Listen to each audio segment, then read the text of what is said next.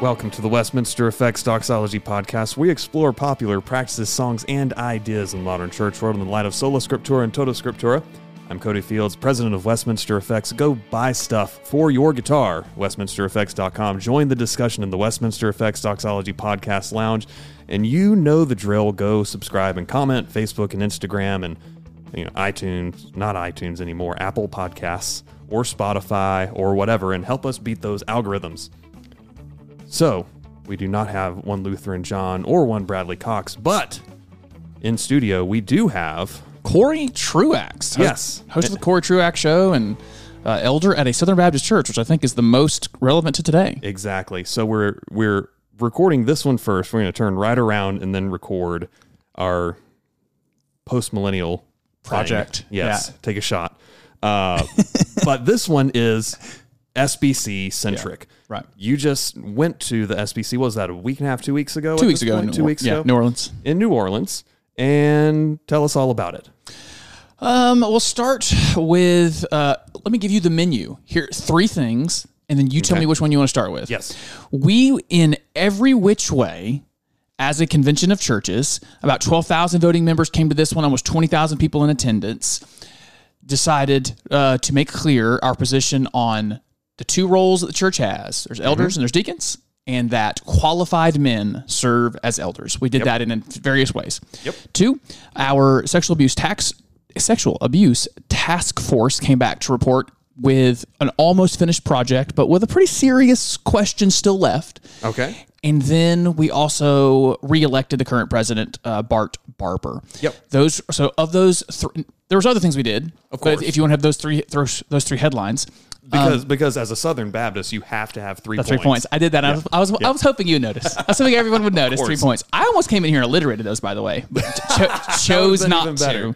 Yeah. So of those three, which So it's been you know uh uh oh man you got I think you do all S's right Okay. selecting a president I like it. sexual abuse Okay. and sex of elders Of elders. yeah there well you go. done on the fly, Cody Fields. yeah we're we're not SBC here at Resurrection Right, right, right. Church but obviously SBC adjacent because everyone has friends in the SBC. Uh, which I think Ferenc Zinli uh, across the pond in Hungary, who you know is not in the inside baseball stuff. Like one of his his Inquisition question was, "Why is this SBC stuff so important?" Good, great question, actually. Uh, so most churches in the United States run in the denominational circles. So they are hierarchical and top down, not unlike how we think about Catholic settings. So uh, you're seeing that as a mess right now in the United Methodists as more and more churches peel off. Yep. You have a question about who owns this building.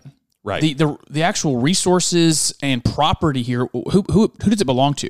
And for most denominations in the United States, that that answer is a national entity. A national or state entity owns it, and they'll direct which pastor goes to which church. They'll direct uh, they'll, they'll direct a ton from the top down. The Southern Baptist Convention is important for two reasons. One, it is the largest so of, of all of the organized churches, church movements in the United States. It's not particularly close. The Southern Baptist Convention is going to have the most people in attendance on Sunday morning.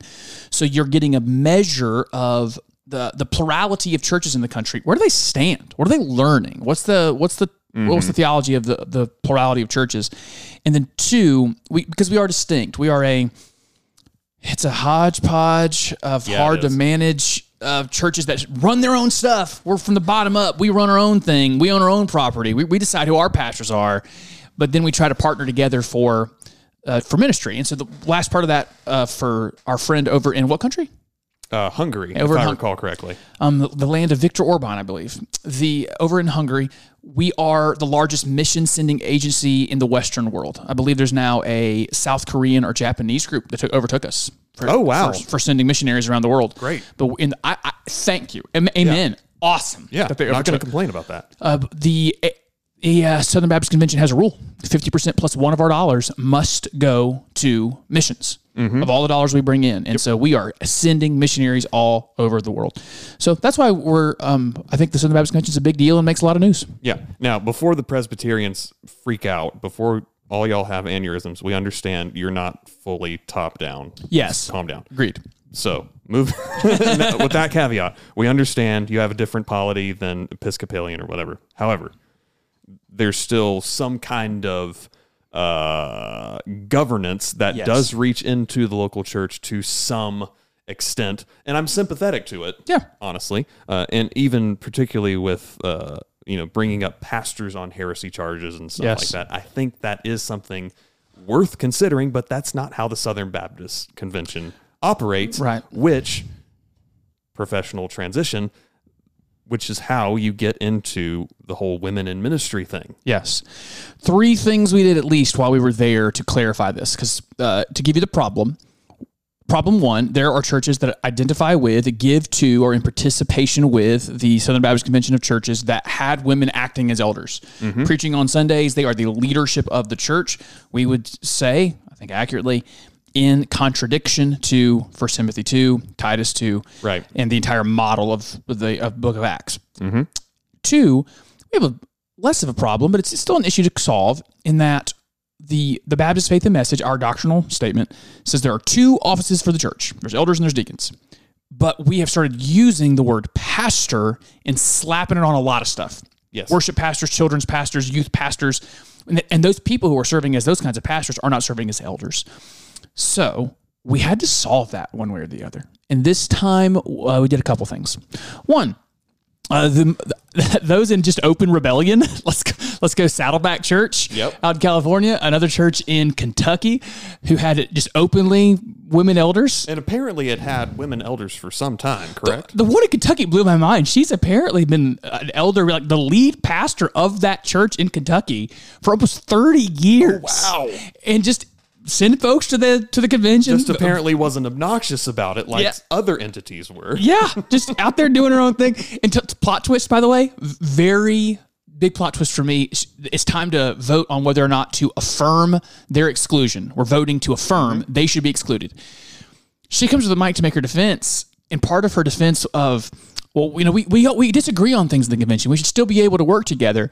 Big plot twist. She was, I don't agree with you cowards who closed your churches during COVID. like, she she was actually making the argument, I guess, quote from the right, Yeah. saying she was the most conservative, the most. That's a bold strategy, Cotton. it didn't work out for. her. Uh, these, uh, Rick Warren came to the mic and made a a, a similar argument. I think a, a bit of a sophistry argument. He said, Yeah. Uh, there's four thousand and some odd words in the Baptist Faith and Message, and at Saddleback Church, we disagree with one of them: men versus women in the in the eldership. Uh, so one of the actions we took was affirming the exclusion of those churches by gigantic margins, ninety percent level margins. Uh, We also excluded one other church, by the way, for not having a unqualified woman as uh, as their elder, but an unqualified man, an absolute abuser, It- it- so it, by abuser, do you mean physical abuse, sexual abuse? sexual abuse, and having. I mean, he was kicked out of the. I think the the Anglican Anglican Communion could be the Episcopalians. They already removed him for committing adultery with his parishioners. And Boy, then, howdy. Uh huh. And then some Southern Baptist church decided to hire the guy. Right, he's unqualified to be a pastor. What what possessed them to do such a thing? Maybe he convinced them of his reformation. Um, but and listen, um, maybe that dude can be personally reform, reformed and a believer and back in a church. But now leadership for you is excluded. Sure. not Yeah, yeah, inclusion in the church, but leadership is excluded for you after that. Because you have already shown yourself to be of the kind of character to abuse that position. Yes, and so you can't do it again. Right. We're going to protect our people. So uh, we take we took that action, affirmed the exclusion of those churches. Two, we started the process of amending our constitution to get these words all meaning the same thing: pastor, bishop, elder, overseer, maybe. That sounds right. All make sure everyone understands. All these words mean the same thing. Right. And so as you're putting titles on stuff, rec- recognize that. We're going to use pastor, elder, overseer. Uh, the other one I mentioned, um, they're, they're all the all the same thing. So we started our constitutional process, and then there was also a resolution. Resolutions are non-binding. I think the clever way to say it is they do not shape the convention; they speak for the convention, or they don't shape; they state. They state what a vast majority of Southern Baptists believe, and we had another resolution just to say this is what we believe. Men fill these roles, not because women aren't don't have capacity and capability, but because that's what the Bible says. For that Right. for that reason, we uh, affirm that. So uh, we did at least those three things: Constitution, resolution, and uh, affirmation of exclusion of the churches who had female elders. So it's not. We're saying that Rick Warren is necessarily a heretic. No, It- it- like Albert uh, Mohler said in his in his rebuttal to Warren, Yes. we're not saying Saddleback is heretical. We're not saying Rick Warren is heretical. It's nothing personal against him or them. It's it's this is what it means to be Southern Baptist, and you're not living up to that. Yeah, I I have some other statements I'd make about Rick Warren, but the only ones that all need to matter right now is you aren't one of our churches. Right. The the language he also tried to use was the I think the the language either in the Constitution or in our documents for onboarding a church is the words are like closely align.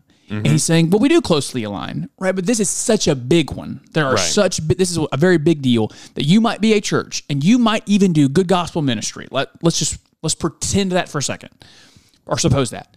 One of the things you're not, though, is part of this convention of churches who, at well over 90%, affirm there is that there is a biblical command on who serves as elder. Right. It's similar to uh, like the PCA. They have the Westminster Confession that they subscribe to.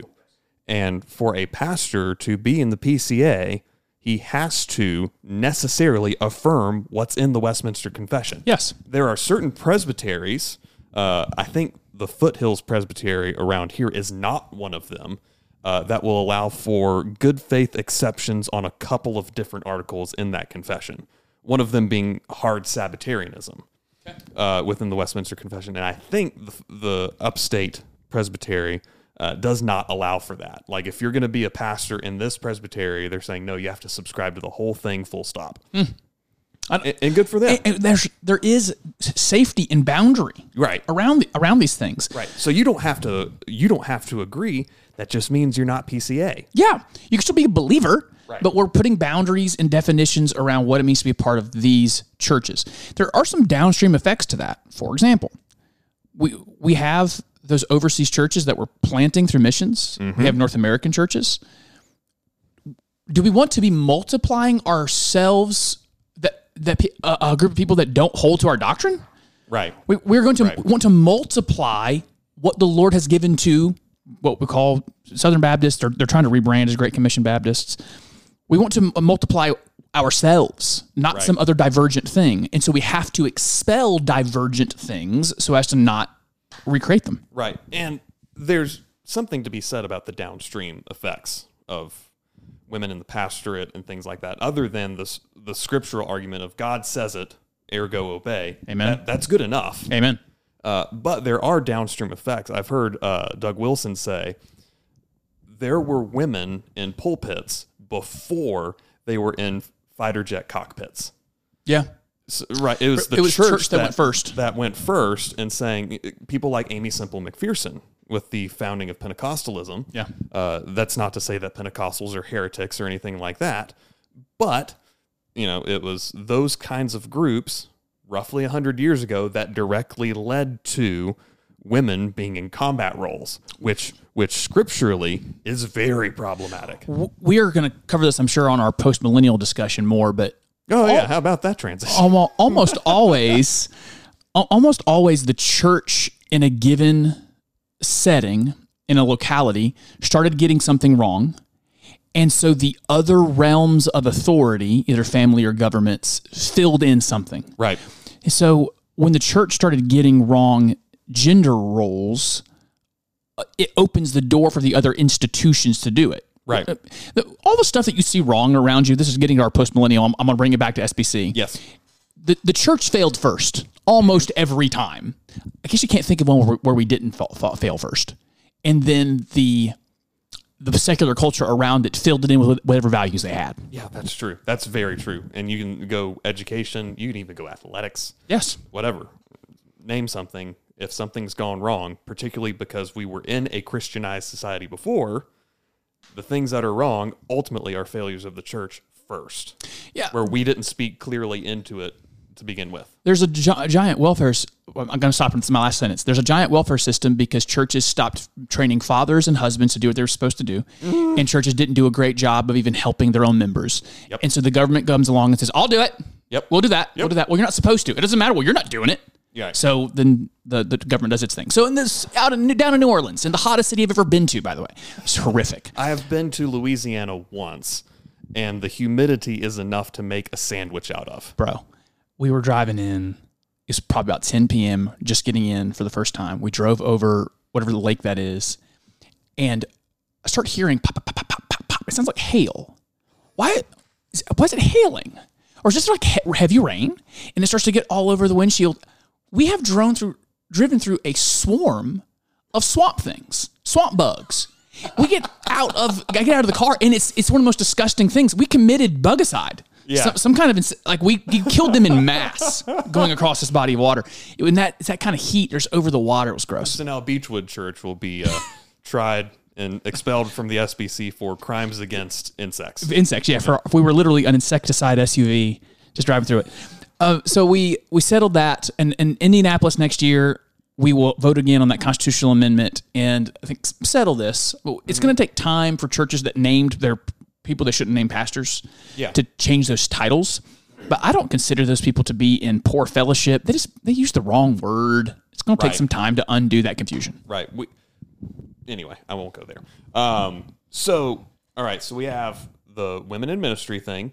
Uh, Rick, let's let's drill down on Rick Warren. Yes. briefly. He embarrassed himself. Yeah. Did he not? Yeah. Those were really bad arguments. I think I used the word sophistry earlier. Yeah. to to the extent that there would have been many better people in the room to represent the argument he was trying to make. I could have made that argument better. Yes. As someone who does not hold that position. yeah. The the room was already biased against him, but there was no humility in him, which mm-hmm. made made it even harder. He came with hubris. Right. Which, which is nothing new for him recently. Sure, sure, sure. He can't but it's it's it's the guy who comes comes into the basketball gym with all the right gear and he's got swagger. Yep. And then he he, he clangs the the layups. Yep. You you clang He shoots a three and it goes over the backboard. But man, he we're looks the- playing football. he, he looks the part. Yeah. He, he's got the swagger. He He's got the walk. And he came in with hubris to that microphone, Mm. even complaining very pettily because uh, Albert Mohler, the president of Southeastern, excuse me, Southern Baptist Seminary in Louisville, Kentucky, he had been tapped to respond to the female pastor of that church in Kentucky. Mm-hmm. I wonder why, because he's in Kentucky, not far from her. And he got he, he got to respond to her arguments. And one of the first things Rick Warren says when he gets to the mic is, "I don't know why Al gets to speak twice." yeah. Are- Is your ego that, that that fragile? Yeah. Well, Al Mohler gets to speak for six minutes, and I only got to speak for three. Like that's Yeah. that's embarrassing to start. This is akin to the argument of two kids being in a back seat and one says, She's breathing my air. It was a it was a bad look for for Warren, and I hate that for him in his latter years. You know, he's not even an elder at uh, Saddleback anymore. He's he's been replaced. He's, He's retired completely, right? do- he's doing other stuff. There was no reason to try to fight this battle, but he did, and he did it poorly. He did it without grace. And I don't want to say anything more negative about him. I think I'm going to spend eternity with that guy. I do. Sure. I just think he's Yeah. went off the rails here at the end of his life. A- a- and compare that to Mohler's response. One, he did it without notes, Yes. which, I mean, i- if you if you have somebody who can speak that clearly and that succinctly within his allotted time and not getting his mic cut off like Rick like Warren did. um, you're gonna have my respect. Also for well that's part of doing the the briefing every day for that long. Yes, you get a lot absolutely. of practice. It's a lot of reps in. And I, in particular to uh, say a kind word to Mohler i can't tell you how hard that environment is. It's a room of maybe 12000 voters but 15000 humans. There's a terrible echo you're hearing your voice echo back to you. You think you have to yell because, well, it's a room of twenty thousand people, Right. And you, you feel like you need to need to yell. You It's- are on a microphone. you're, but you're in a mic. You actually, the, through the power of amplification, Mm-hmm. you could actually talk like this, and everyone hears you. Yeah. And so it's a hard environment to just stay as steady as he did. And he did a great job. yeah, I'm he- glad he's on he our really team. Did. And he looked good doing it. Yeah. like that 18 piece suit or whatever. Yes. Like he always wears. You know, they they asked uh, back to um, Mr. Uh, Ferent, Ferentz. How do you say his name? uh, Ferenc Zinley. Ferentz's question earlier. It's another reason why the Southern Baptist Convention is so important. Our six seminaries are very likely to produce the pastors that will pastor the plurality of Christians in the United States for the next hundred and some odd years. Right. And so guys like Mohler matter a ton. The the guys who run these seminaries matter a ton because the guys who run the seminaries hire the professors and the professors shape the people who are going to pastor your grandkids. Yes. And so let's let's be very careful about who, who they are. And it's it's great to have Mohler on the team. Yes, absolutely. All right, so let's move to the sexual abuse report. Very quick one on that. They did, I thought they did a great job. It's actually being headed up by Marshall Blalock. He's First Baptist Charleston's pastor. Did a great Okay. the guy who did a great job in the community after that terrible shooting at Mother Emanuel. Um, they did th- this part is already done. What you're about to hear is completed. They're going to launch a website here very soon where you can ty- type in someone's name, social security number, and find out if any of these three things are true of them. That they have had a conviction for sexual abuse of some sort. No, That's co- no complaints about that. that's a, uh, that's a criminal court has convicted. Right. Two, a judgment in civil court against them. So that's what remember what happened to O.J. Simpson. He was found innocent criminally, but mm-hmm. liable. Mm-hmm. Uh, what's that called? Civilly. Yeah, and and which which is also what you see often anyway. The it's, it's significantly harder to prove a criminal case as opposed to a civil case. But Yes. if you can prove the civil case, You'll go into the database. yeah, So you, you're you probably did it. You probably did it. Yeah, more likely than not. Criminal conviction, civil judgment, or three. This is the easiest one: confession. Someone who hmm. someone who confessed. You're in the you're in the database. So, this is not you were accused. so that's why we need the next the extra year. So they came to the mic and said, "We got these three things. We're done. We actually have names. We're ready to load in. We're ready to sit, hmm. upload the data set. Yeah. Cool. Now we want to. They asked for one more year. The convention overwhelmingly gave them one more year to figure out what we're going to do with the category of credibly accused. And you got to get the lawyers involved in that. You got to get your scriptures out Yeah. and decide what's the definition of credibly accused before someone's name goes into a database that says you need to be wary and do not hire these people. What is credibly accused? and, and even credibly accused could be they were credibly accused, but here's the evidence that that uh, actually gets them off the hook. Perhaps um, this this one hits not terribly close to home for me, but I do have a friend who I'll keep it as vague as possible. Yes. Uh, but a friend whose family has been uh, just rocked over the last year and a half, two years, I believe, uh, by Hard to stay vague. right, yeah. Uh, let's just say his family was affected by sexual abuse from an SBC associate pastor, Wow. and the church has done a poor job handling it. Okay. Uh, we'll just leave it there. Okay. and there's lawsuits involved. They they hired Boz Tchividjian, uh, et cetera, right? Uh, because this church has simply swept it under the rug. Yeah, it can't happen. He, he was allowed to. Um, this pastor was allowed to resign, saying things were consensual. When there was obviously some grooming and an assault that happened, Wow. and, and things like that. Um, so you know, th- this is an important thing that has Yes. affected a lot of people. Yes. And even the fact that I'm not SBC and I know somebody who's going through something like this and has gone through it for the past couple of years, even to the point where he closed his business and sought employment from someone else so he wouldn't have to think about that. Wow. Uh, you know, it's so it's it really has just turned their family upside down. Of course. And uh, so it that's good to hear that there are steps being taken within the SBC. Now, I'm I'm assuming this database would only pertain to people who were in the SBC when those things happened. Yeah, other ba- other background check systems can catch everything else. Right. Right. Criminal background checks are going to catch criminal convictions, and I think most background checks are going to catch civil judgments. Okay, I was not aware of that I'm actually. almost almost positive standard background checks, which almost I mean I I mean working in North Greenville, I had to go through a, a background check. Right.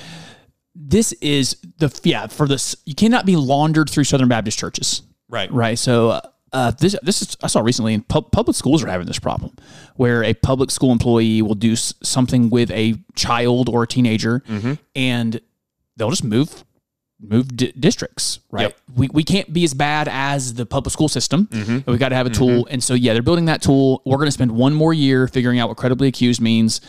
We'll meet in Indianapolis next year with an answer to that. Right. And I'll bring that back to you. Right. Good. Uh, so Bart Barber was reelected. Yes. Clearly this means that the SBC has gone woke. I- I- that saddens me so much to, that that was part, part so, of it. so he was he was reelected. I think the votes for were approximately sixty five. It was about 65 35. Yeah. Uh, so it's not like Mike Stone, his opposition, Yeah. had no support. No. that is that is a good amount of support. that's significant. right. Um, and it's not like the issues that Mike Stone is has been raising are irrelevant. Right. But is Bart Barber a liberal? No, not even like Not even a little bit. like go watch the guy on his Dateline, not Dateline, 2020. Oh yeah, his 2020 interview. he comported himself very well. so well. The listen, listen I uh, I want to be careful here in my tone too because 35 percent of those messengers are brothers and some sisters who have a valid point of view, who I still want to partner with, and I don't want them to go anywhere. Right. I want them to stay part of the team. And honestly, like I would probably more so agree with their point of view generally. Right. Uh, they they tend to be very hard against any kind of wokeism. Good. Yes. Of course, Bart Barber is too. He's just not hard against it in the way that you like. Yes. Position versus disposition. Right. Um, a lot of a lot of those people tend toward the more reformed camps, which I'm Yes. Founders ministries, places like, places like that. yeah yeah and and I've met Tom Ascol before uh, As at a- G three. He was all over this convention. Yeah, and great guy. Like he- he is willing to fight though, if if he feels the need to, um, which some people don't appreciate in the slightest. Like And I, I would even put me sometimes there. Yeah. I, I'm I am often I, I'm not saying that Tom Ascol always picks the right fights, sure. uh, but he is willing to fight. I kind of see him as, and it makes sense because they're both in Florida, kind of a, a Southern Baptist Ron DeSantis. Yeah. He's not fighting all the time, but he does pick battles to fight. So I, I listened to listen, I, again Tom Ascol. So important. Mm-hmm. I need. I, I want him around. I want his voice prominent. Mm-hmm. I want his those that he disciples to continue to be significant in this convention. And at the same time, did you hear me say and, not but? Mm-hmm. And at the same time, yeah. I mean, I- I've listened to his his show going into the convention, and his attitude, his disposition towards making sure Mike Stone won that election was it was a it was a lot for me. Like his his tone was this is this is a threat. We Right. have to elect Mike Stone. I don't know what's going to happen if we don't. All right, hey, hey man, hey man, calm down. Right. It's not an existential threat. And look at the look at the votes kicking out Saddleback. Yeah, the same group of people that excluded Rick Warren chose Bart Barber. They're not a bunch of woke liberals. Mm-hmm. And I said, I don't even like the way the tone I just said that with because it sounded too aggressive.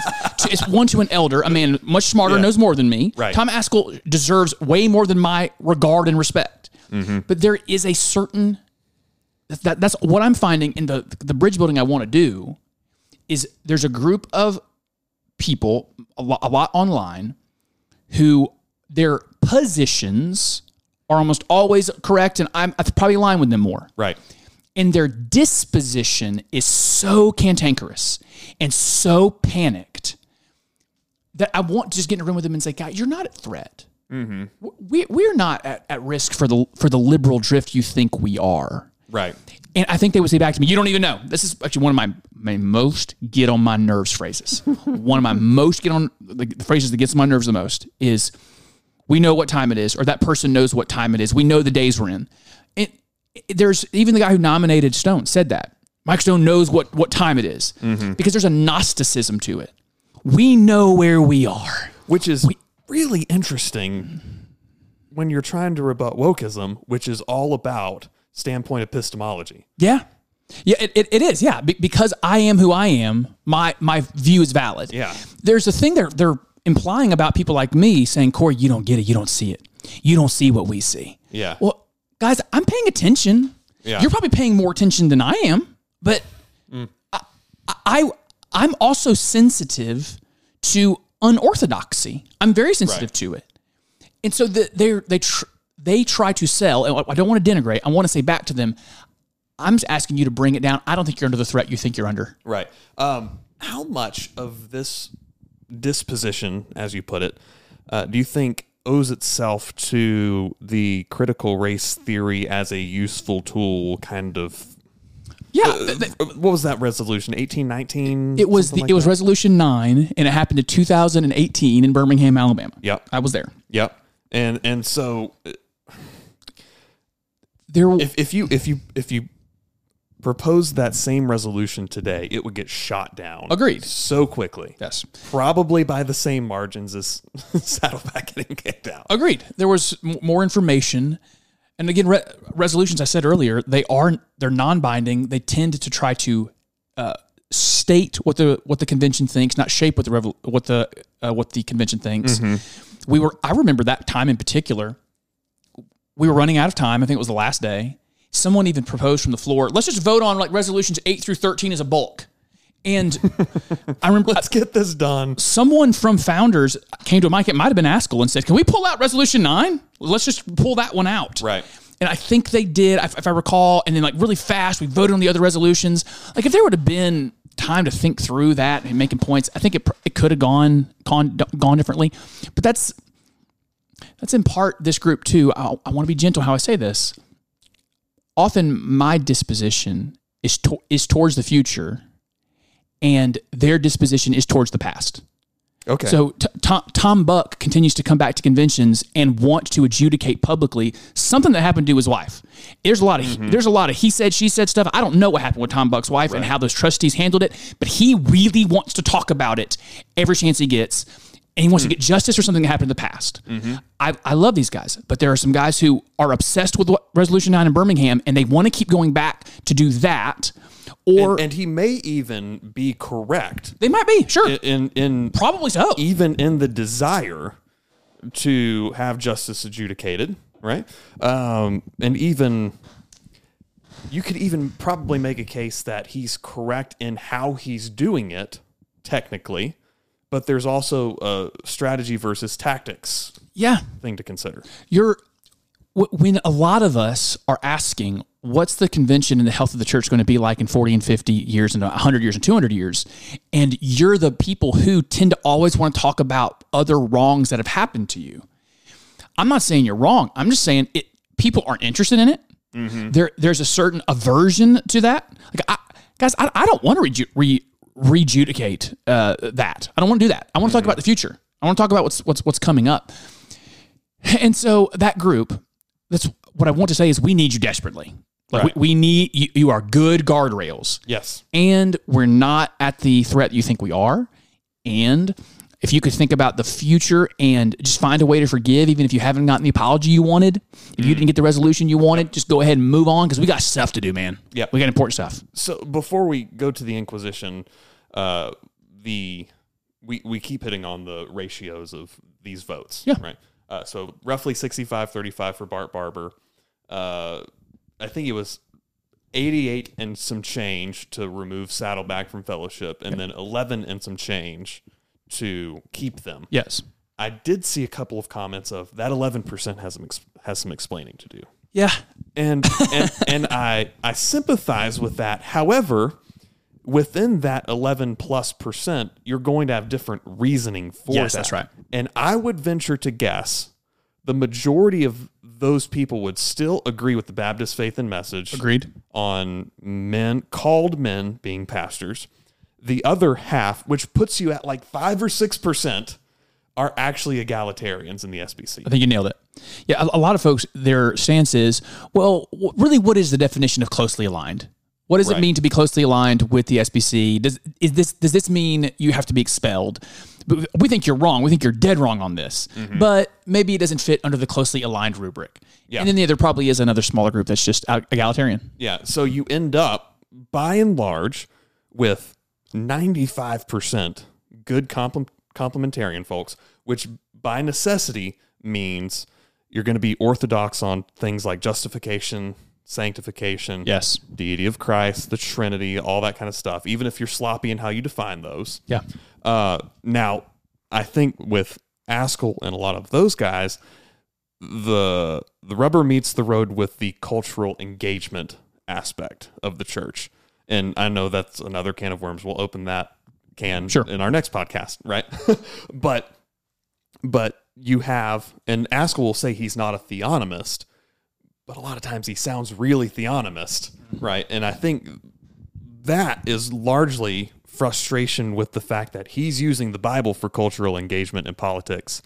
And a lot of people aren't necessarily, and they end up coming off maybe too soft on those kinds of things, which is secondary. Yeah. I think it's uh, a good interpretation of what's happening there. Oh, good. The, I mean, I would include me here, someone who tries, fails, but tries to first do cultural engagement through biblical lens.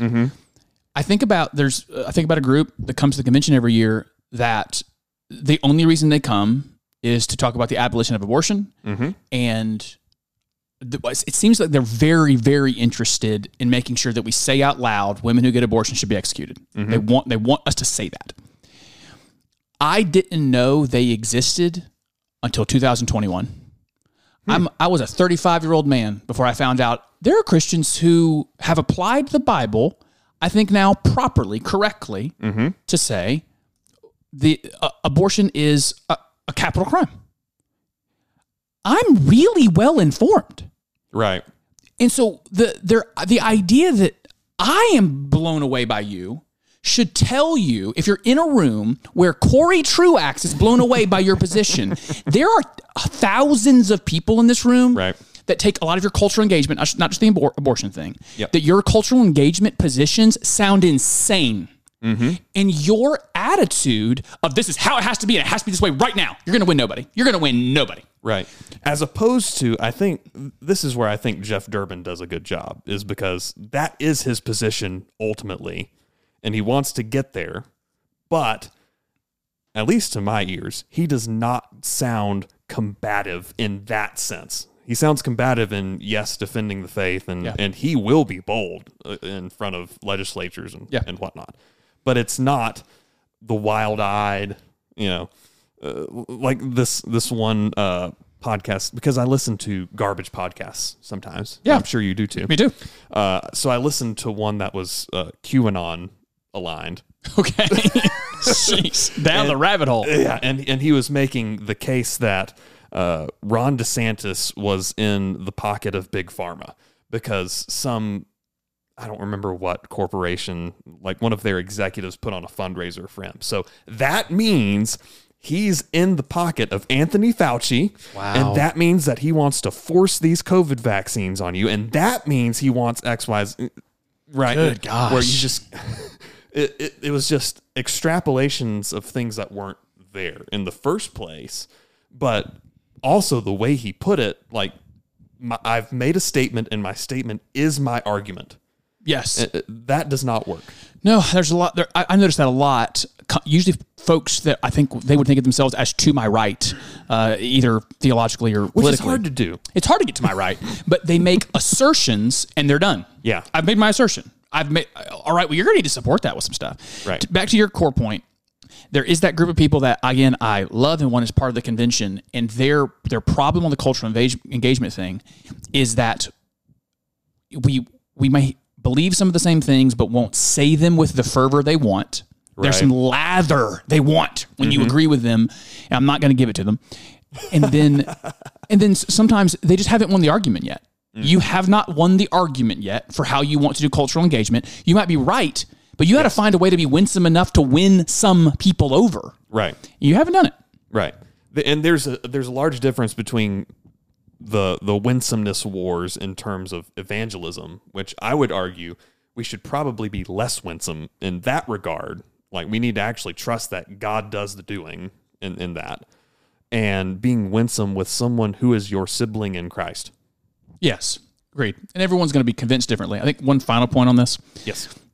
I think for leaders, leaders in churches, we can we have to live in the world that we've been given. In the world you've been given, there are a lot of immature Christians. There's a Yes. there's just a lot of folks without a lot of theological background and have been infected by the world. Mm-hmm. You can be angry about it and you can communicate with it with your anger mm. or you can accept the world as it is and ask yourself, what can I do to change it? Because your anger mm-hmm. won't change it. Right. Your tone of anger won't change it. Right. You're going to have to do it piece by piece, relationship by relationship. Matt Chandler's in a series right now where he reads from one verse that says that we're uh, we're going to be changed more and more into, into the image of Christ degree by degree. And that sounds ridiculously slow. There are 360 degrees. Are you telling me I only get one at a time and I might, I might only get one like every year? What if I never get all the way around? Yeah. Well, that yes, that might be how it is. Yep. And you can be livid about that for your all of your days, or you can accept it and start the slow work Yep. of accomplishing the task. Yeah. And and that gets back to the recurring theme of this podcast recently of this is a long game. Very long. This is hundreds not- of years. Yeah, this is not we're gonna fix it all next week. But shall we move on to the Inquisition? Please do.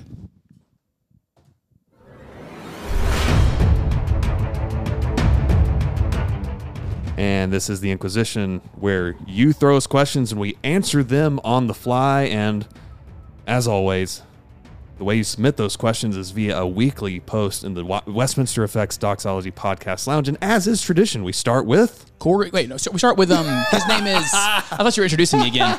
Um, we always start with the same gentleman. It's Brian Morris. Brian Morris. So, uh, all of these are uh, SBC related. I'll go fast. And he asks Is the issue of closed communion being in the Baptist faith and message as big of an issue as some are making it? If so, how do you propose to fix it? He says If explanation has, is needed, some have said that the Baptist faith and message advocates for closed communion, and we aren't kicking people out for that like we have with the role of pastor.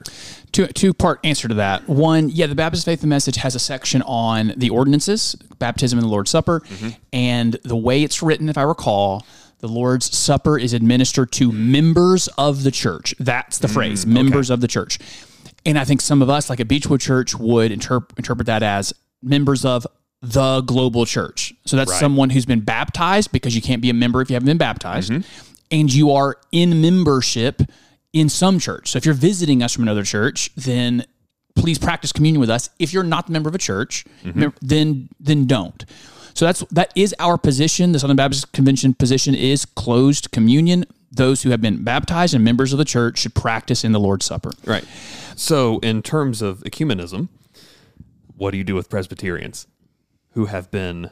Uh, so, I will, let's let's let's not think about Presbyterians who started life in the SBC, you know, got baptized as a twelve year old, and then their convictions changed later to being uh, paedo communion. Like they've been believers baptized. We cannot argue against that particular person's baptism. Uh, so excluding him. So someone who is raised PCA, OPC, etc., baptized as a three month old. For all intents and purposes, you affirm yes, that is a Christian. Now what? I include them. Uh, we actually have that. I would too. we actually have that situation at our church. Mm, okay. Pres- uh, someone who grew up Presbyterian and wrestled with whether or not to get baptized as an adult. yeah. For lots of, I mean, I'm going to have that as a very open conscious conscience situation, Right. And every eldership is going to be different. Uh, but I, I would say to that person, you you do not need, you are not in need of a second baptism, and you can be included in communion. And if you have the conviction that you do, you are convicted. I needed, I need, I need to be baptized. Right. Right. Right. Right. My uh, my thinking is, I think we would do that. We would baptize and then still be included in and, and we we have as well. Sorry, Presbyterians. Yeah. Uh, but uh, that's that's one thing that's that does bother me. I heard a podcast a couple weeks ago uh, talking about you know, little C Catholicity, and this Presbyterian was saying, you know, a lot of churches in the United States would not permit me to take communion because I was baptized as a baby. Even though they would affirm that I'm a Christian, we're going to spend eternity together, they wouldn't allow me to take communion. And I think I think that's something that we Credo Baptists should probably spend some more Yeah. time thinking about. definitely would include that that person. I mean, they, they have been through baptism. It's not the baptism that I think is proper theologically. I would include them. But the other part of Brian Morris's question, um, th- I think the space between open and closed communion is so close, but the space between male and female elders is a chasm. Yeah. and we we had we have to take action on the chasm. And as we only meet once a year there might be there might be a time in the next five six years that we start ta- really talking about close communion. Brother i'll tell you this mr mr morris i bet you could ask a million southern baptist church members what closed communion is. A thousand of them have a definition. Yeah. So we, whereas the difference between men and women, despite the confusion of our age, a million out of a million have a, an under- understanding of what men and women are, and so that's why we had to deal with this. Yep. Uh, so Drew Medin asks if every denomination had a football team, who would go to the Super Bowl and who would win? It's hard not to argue that the Baptists would be at least in the game. Right. We're, we're heavily in the South. They, at the very least, are being the most popular. they're probably akin to the Cowboys, Yes. and and Yeah. you're welcome for that. Thank you. Thank you. Be, beyond that, I've always seen Lutheran men as particularly rough. Like I think of Lutheran men. Yeah. Like I, I could see the Lutherans making it. Maybe we boil this down to what denominations play what positions. Okay. So your your Lutherans are going to be your linemen. Alignment, absolutely the case. um, the the the Presbyterians to me are the most heady. They're the, they are the most like theologically high. I think the OPC is the quarterback. yes, that's the um. What, what's the OPC? Orthodox Presbyterian. They are absolutely the quarterback. Yep. And then the skill positions can be charismatics and Baptists. you know, the charismatics are absolutely the wide receivers. Actually, the charismatics play the offense skill positions. The entire defense is Baptist, because that's our we- that's our thing. Is we are def- we, we are defending Yes. against all the drift all the time. Yep. So we are we're on defense. That's That's- that oh, good question. That's glorious. Uh, it, it reminds me of my favorite uh, eschatological joke about uh, the different eschatologies being football teams. Of the postmillennialist, is, their team is, you know, they have faith in the coach and the playbook, and they're playing the game and they expect to win. Yes. The amillennialist, you know, they they have faith in the coach and the playbook, but ultimately they think they're going to have a 500 season Okay. the premillennialist has faith in the coach and the playbook, but they're pretty convinced they're not going to make it past the 50 yard line. Mm. And the dispensationalist team huddles in the end zone, waiting for a helicopter ride out of the stadium, at which point mass chaos breaks out of the stadium. awesome. that's a fantastic one. I'm using that. Yes, Love you're it. welcome for that. All right, last question from Nathan Presswood, specifically for you and not SBC related. He says, one, he's enjoying the new format of your show. Thank you. So check that out, Cory Truax Show. It's as you say, you have a weird name. It's not Easy to hard to find. Yeah. So enjoys the new format. What's the name of that new intro song? Oh, bro, I will find it for you. I do. I mean, this is what I did. I went to YouTube. I typed in the search bar unlicensed music. No, unlicensed rock. Unlicensed rock. Like I just wanted to find something I could use and no one sue me over it. Yes. And I just started listening to one. I think, I think the first video. It was like three hours of music, and I just started listening. that one came up maybe ten minutes in, and I was like, "That's it." Yep. It, it has a little dip in it. It's about a 15 second dip at the start. That's where I do my preview. It's got a good guitar riff in there. That's my song. there you go. So it is unlicensed rock music on YouTube, and I will find see if I can find a name for you. That's fantastic. Well, uh, that'll do it for this particular podcast. As you're listening, in a couple of days, we'll drop the Culture with Cody and Cory podcast, or Cory and Cody, however you like to. That. alphabetical. Cody and Cory. Yeah, fair enough. Alphabetically, uh, we'll also be dropping that here shortly. So, oh, I forgot to hit that thing. That's why we can't have nice things, is I forget to cue up music. But till next time, love God, love your neighbor, go make some music. We'll see you next time.